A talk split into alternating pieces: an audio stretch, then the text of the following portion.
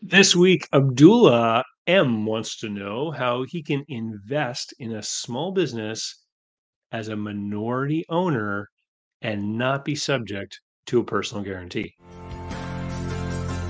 I'm David C. Barnett, and you're tuned in to Small Business and Deal Making, the podcast, YouTube channel, and blog where I talk about buying, selling, financing, and managing small and medium sized businesses while controlling risk. So, if you're looking to take control of your future through buying a business one day, or if you already own a business and you're looking to grow or exit, you've come to the right place. I talk about interesting things, I talk to interesting people, and I answer your questions every week right here. So, be sure to hit like and be sure to hit subscribe, and let's get to it. All right, everyone. So I got this. I got this great uh, message. Abdullah was watching the video called "Non-Equity Ownership," and he left this comment. He says, "Please make a video on buying a business as a group from an investor perspective, not as the operating partner. Please go over all the variations and how to not be subject to a personal guarantee."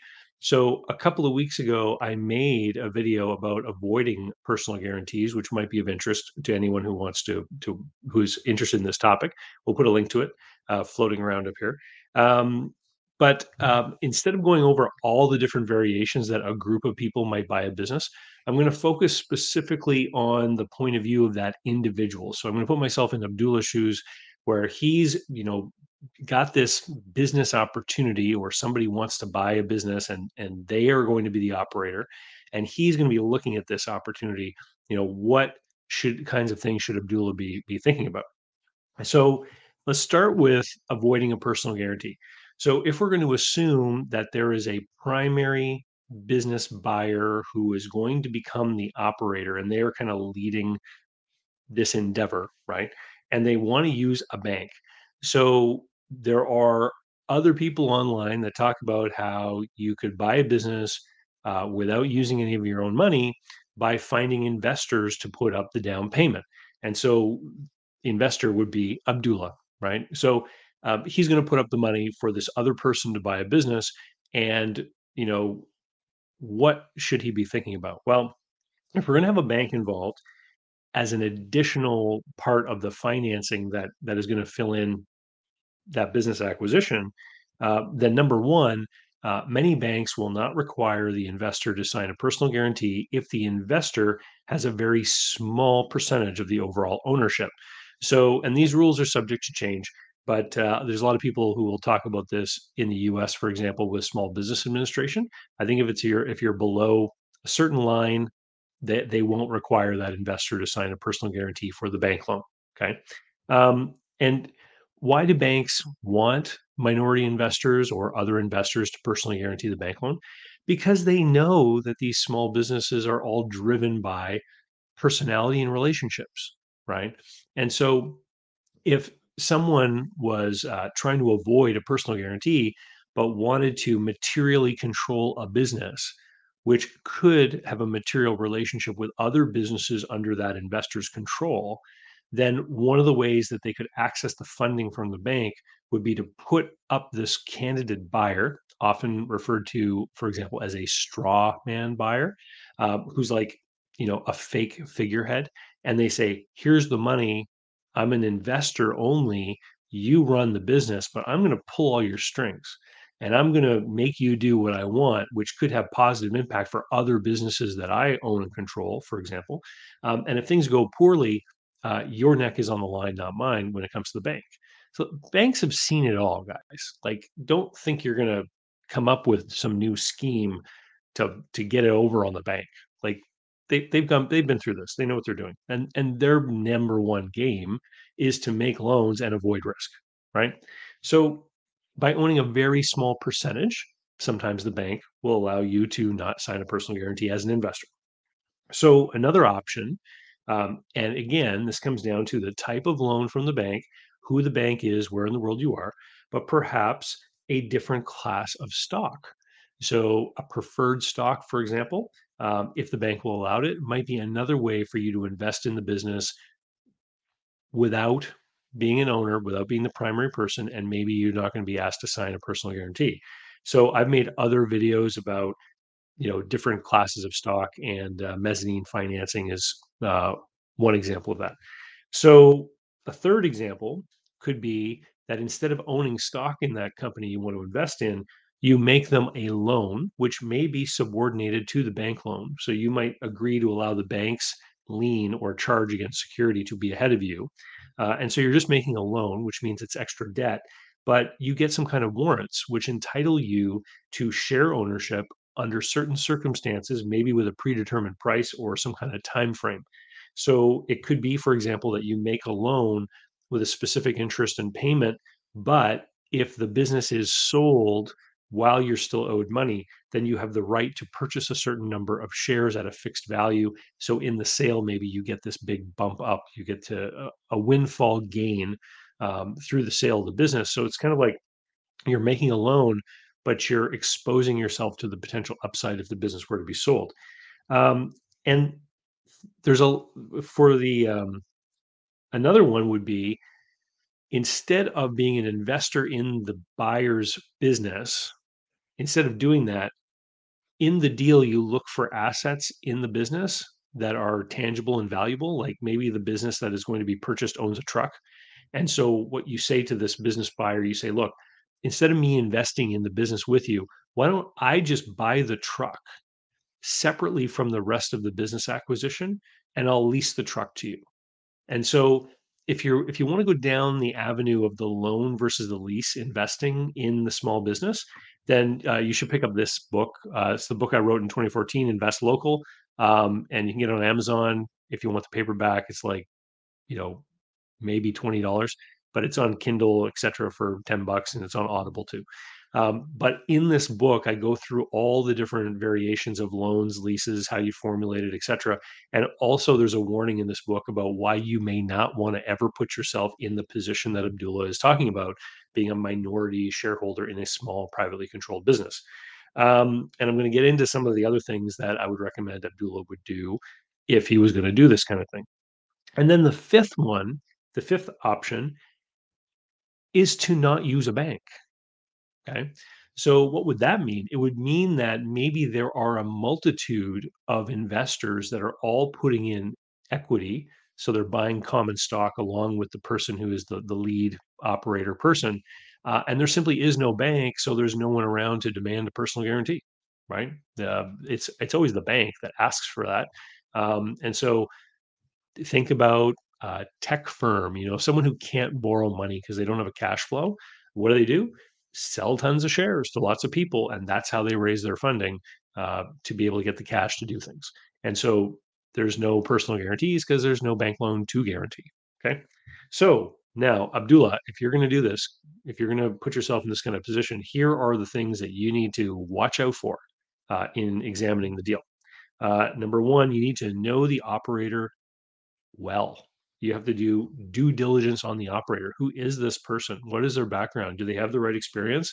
Um, do you know them? Are they connected with you socially, for example? It's a big thing that I talk about in here when doing loans and leases to small business is you want to be connected socially to them so that there is a cost over and above the default if things don't go well. So if you know all of this person, all of this person's friends, and then they know that you've invested money, and then this guy fails, he's now got to bear the burden of knowing that all of his friends that also know you likely know that he lost your money, right? It creates an added incentive for somebody not to mess up, right? Because they they they don't want to disappoint you, and by extension, have their their reputation socially tarnished through the failure. Uh, it's very different than defaulting on a bank loan where you know people default on a bank loan they you know go through all kinds of things like that and, and they don't tell anyone nobody knows right?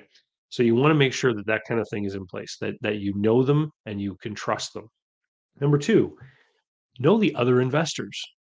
So remember how i was saying earlier how investors can have an influence on the operator right well, the other investors are going to be having an influence on the operator too. And if their interests are somehow, um, if there's a conflict of interest, right? Like if some of those other investors potentially might be suppliers to the business or customers of the business or something, there could be some other stuff going on that could disadvantage you as an investor. So you want to know who the other investors are, and you want to make sure that both you, the operator, and the other investors all have a certain level of business maturity and sophistication to understand what is the investor's role and how is it different from the operator's role. The last thing you want is for investors to be walking into the business all the time thinking that they can tell people what to do and having direct input on management. Investors are supposed to receive reports and information about the business attend the annual general meeting. And if you're a significant enough investor that you're going to be on the board, then maybe you're going to be part of some kind of regular board meeting where you'll be examining high level decisions that are going on in the business and giving direction to the operator who is the day to day manager of the business. And so you want to make sure that the other people that you're with in this bucket of investors get that, that they understand that. Okay. Um, you need to have a legal agreement, a shareholders agreement uh, done up by a lawyer who has experience in these matters, who can go through the litany of questions and what if scenarios that uh, some of these agreements often foresee. So, what happens if one of the investor dies? What happens if one of the investors does this? What happens if the business does this? What happens if the business needs more money? Can they do a capital call? What happens if everyone else puts in money but you? How what are the rules about you know more money going in? Are, more shares issued which dilute your position right? Or does the other money go in as a loan shareholder loan right? What then priority is the repayment of those loans if other people put in money and you didn't or vice versa right? So these are the things you have to think about.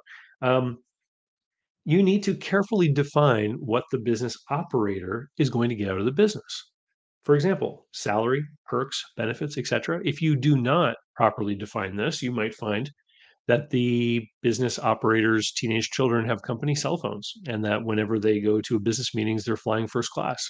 And you think to yourself, wait a minute, if they're spending money like that on lifestyle perks within the business, which many small business owners do, but most small business owners are the only owner of their company, right? Many small business owners will do these things. Um, but what it does is it reduces the profit of the business, which means there's less money available to come out in the form of dividends or whatever to the investors. So you want to carefully define what that looks like. Um, in the world of uh, like if you go looking online for you know investing in small business or investing in businesses you're gonna you're gonna run into the silicon valley startup crowd you know they're they're very vocal online because they're very technical and you know, if you go to a place like Twitter, you know, they're, they're all talking about this stuff. And in the world of venture capitalists and angel investors and all this kind of thing, uh, these people make many investments in multiple in a multitude of small businesses, and they know that many of the businesses that they invest in are not going to make it, right? And what these people are doing is they're they're engaging in a portfolio risk management method where they make multiple investments and they know that one of them may do really well and that business is either going to go public or be bought for a lot of money and this will then allow them to get an overall rate of return on the entire portfolio. But a lot of those other businesses may close creating a, a tax uh, loss which they can offset their their gains on. But those those types of investors those venture capitalists what they don't want is for those startups to become small businesses they don't want the startups to grow to have 2 million in sales and then have a good cash flow and start producing a dividend because it ends up in this um, you know middle ground like like they're in this uh, um,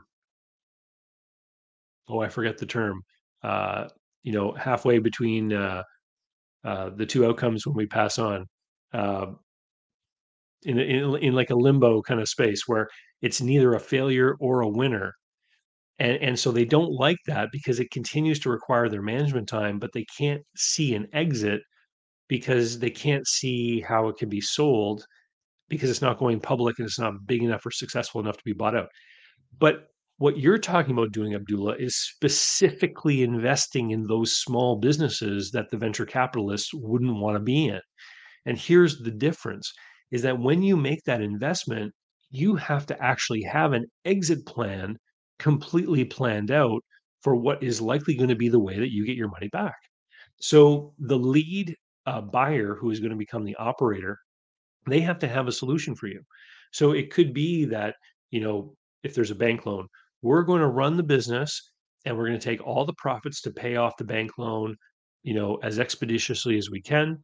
We're going to have a certain cash reserve. Then everything beyond that goes to the bank loan to pay it off early.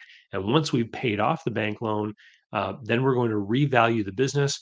And then we're going to start to use those excess profits to uh, maybe buy back shares from the investors. And that's how you're going to exit.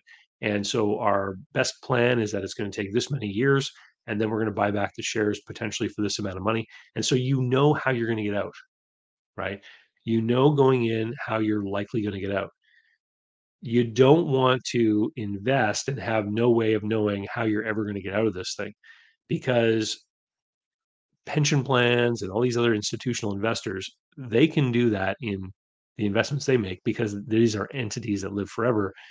You as a person don't live forever. You need to have some kind of timeline, some kind of time frame.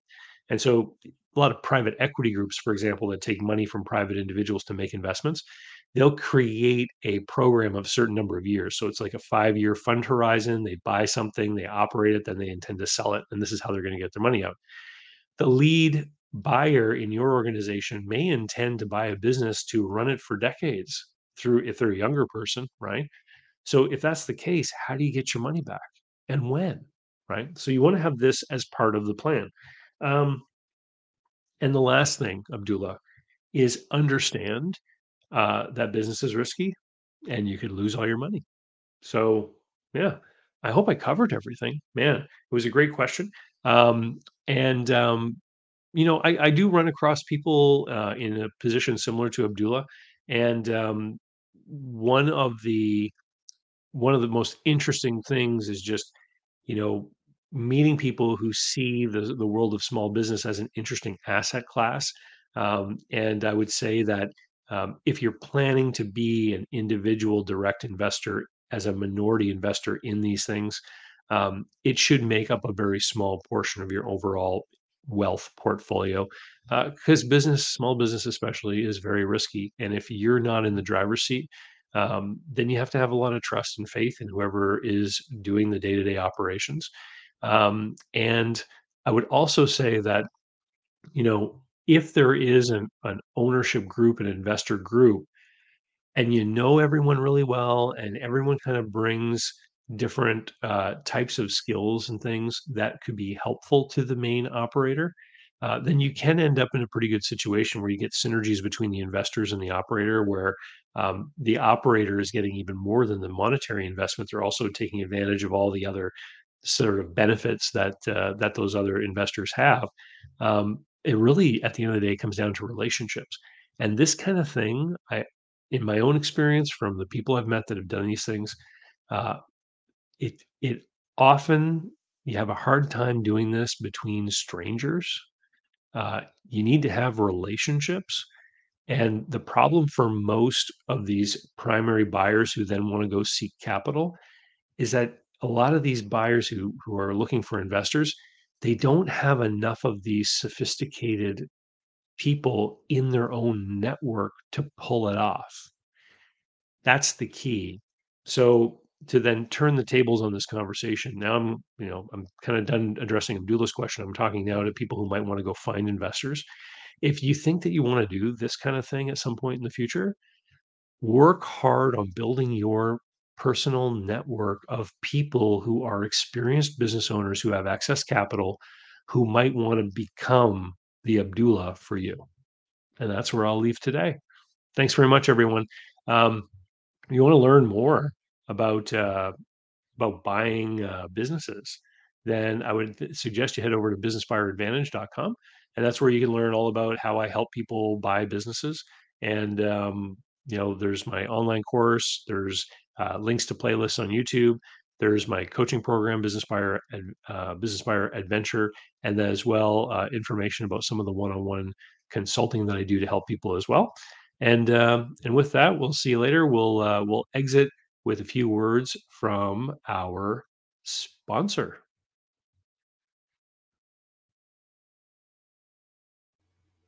Special thanks go to today's video sponsor, Mark Willis of Lake Growth Financial. Mark helps people better manage their personal wealth and business finances through the Bank on Yourself insurance strategy. This is something I've done personally and I've gotten lots of positive feedback from people I've worked with over the years. Go to newbankingsolution.com to find a playlist of all the interviews I've done with Mark and to learn more about the advantages of these programs. While there, sign up to arrange a conversation about what this solution might look like for you. So, how can you learn more about buying, selling, financing, and managing small and medium sized businesses? Easy. Head over to my blog site at davidcbarnett.com. You'll find hundreds of articles and videos, all for free. You'll find links to my books and online courses, and you can sign up for my email list and get emails covering topics that interest you and be notified of new videos.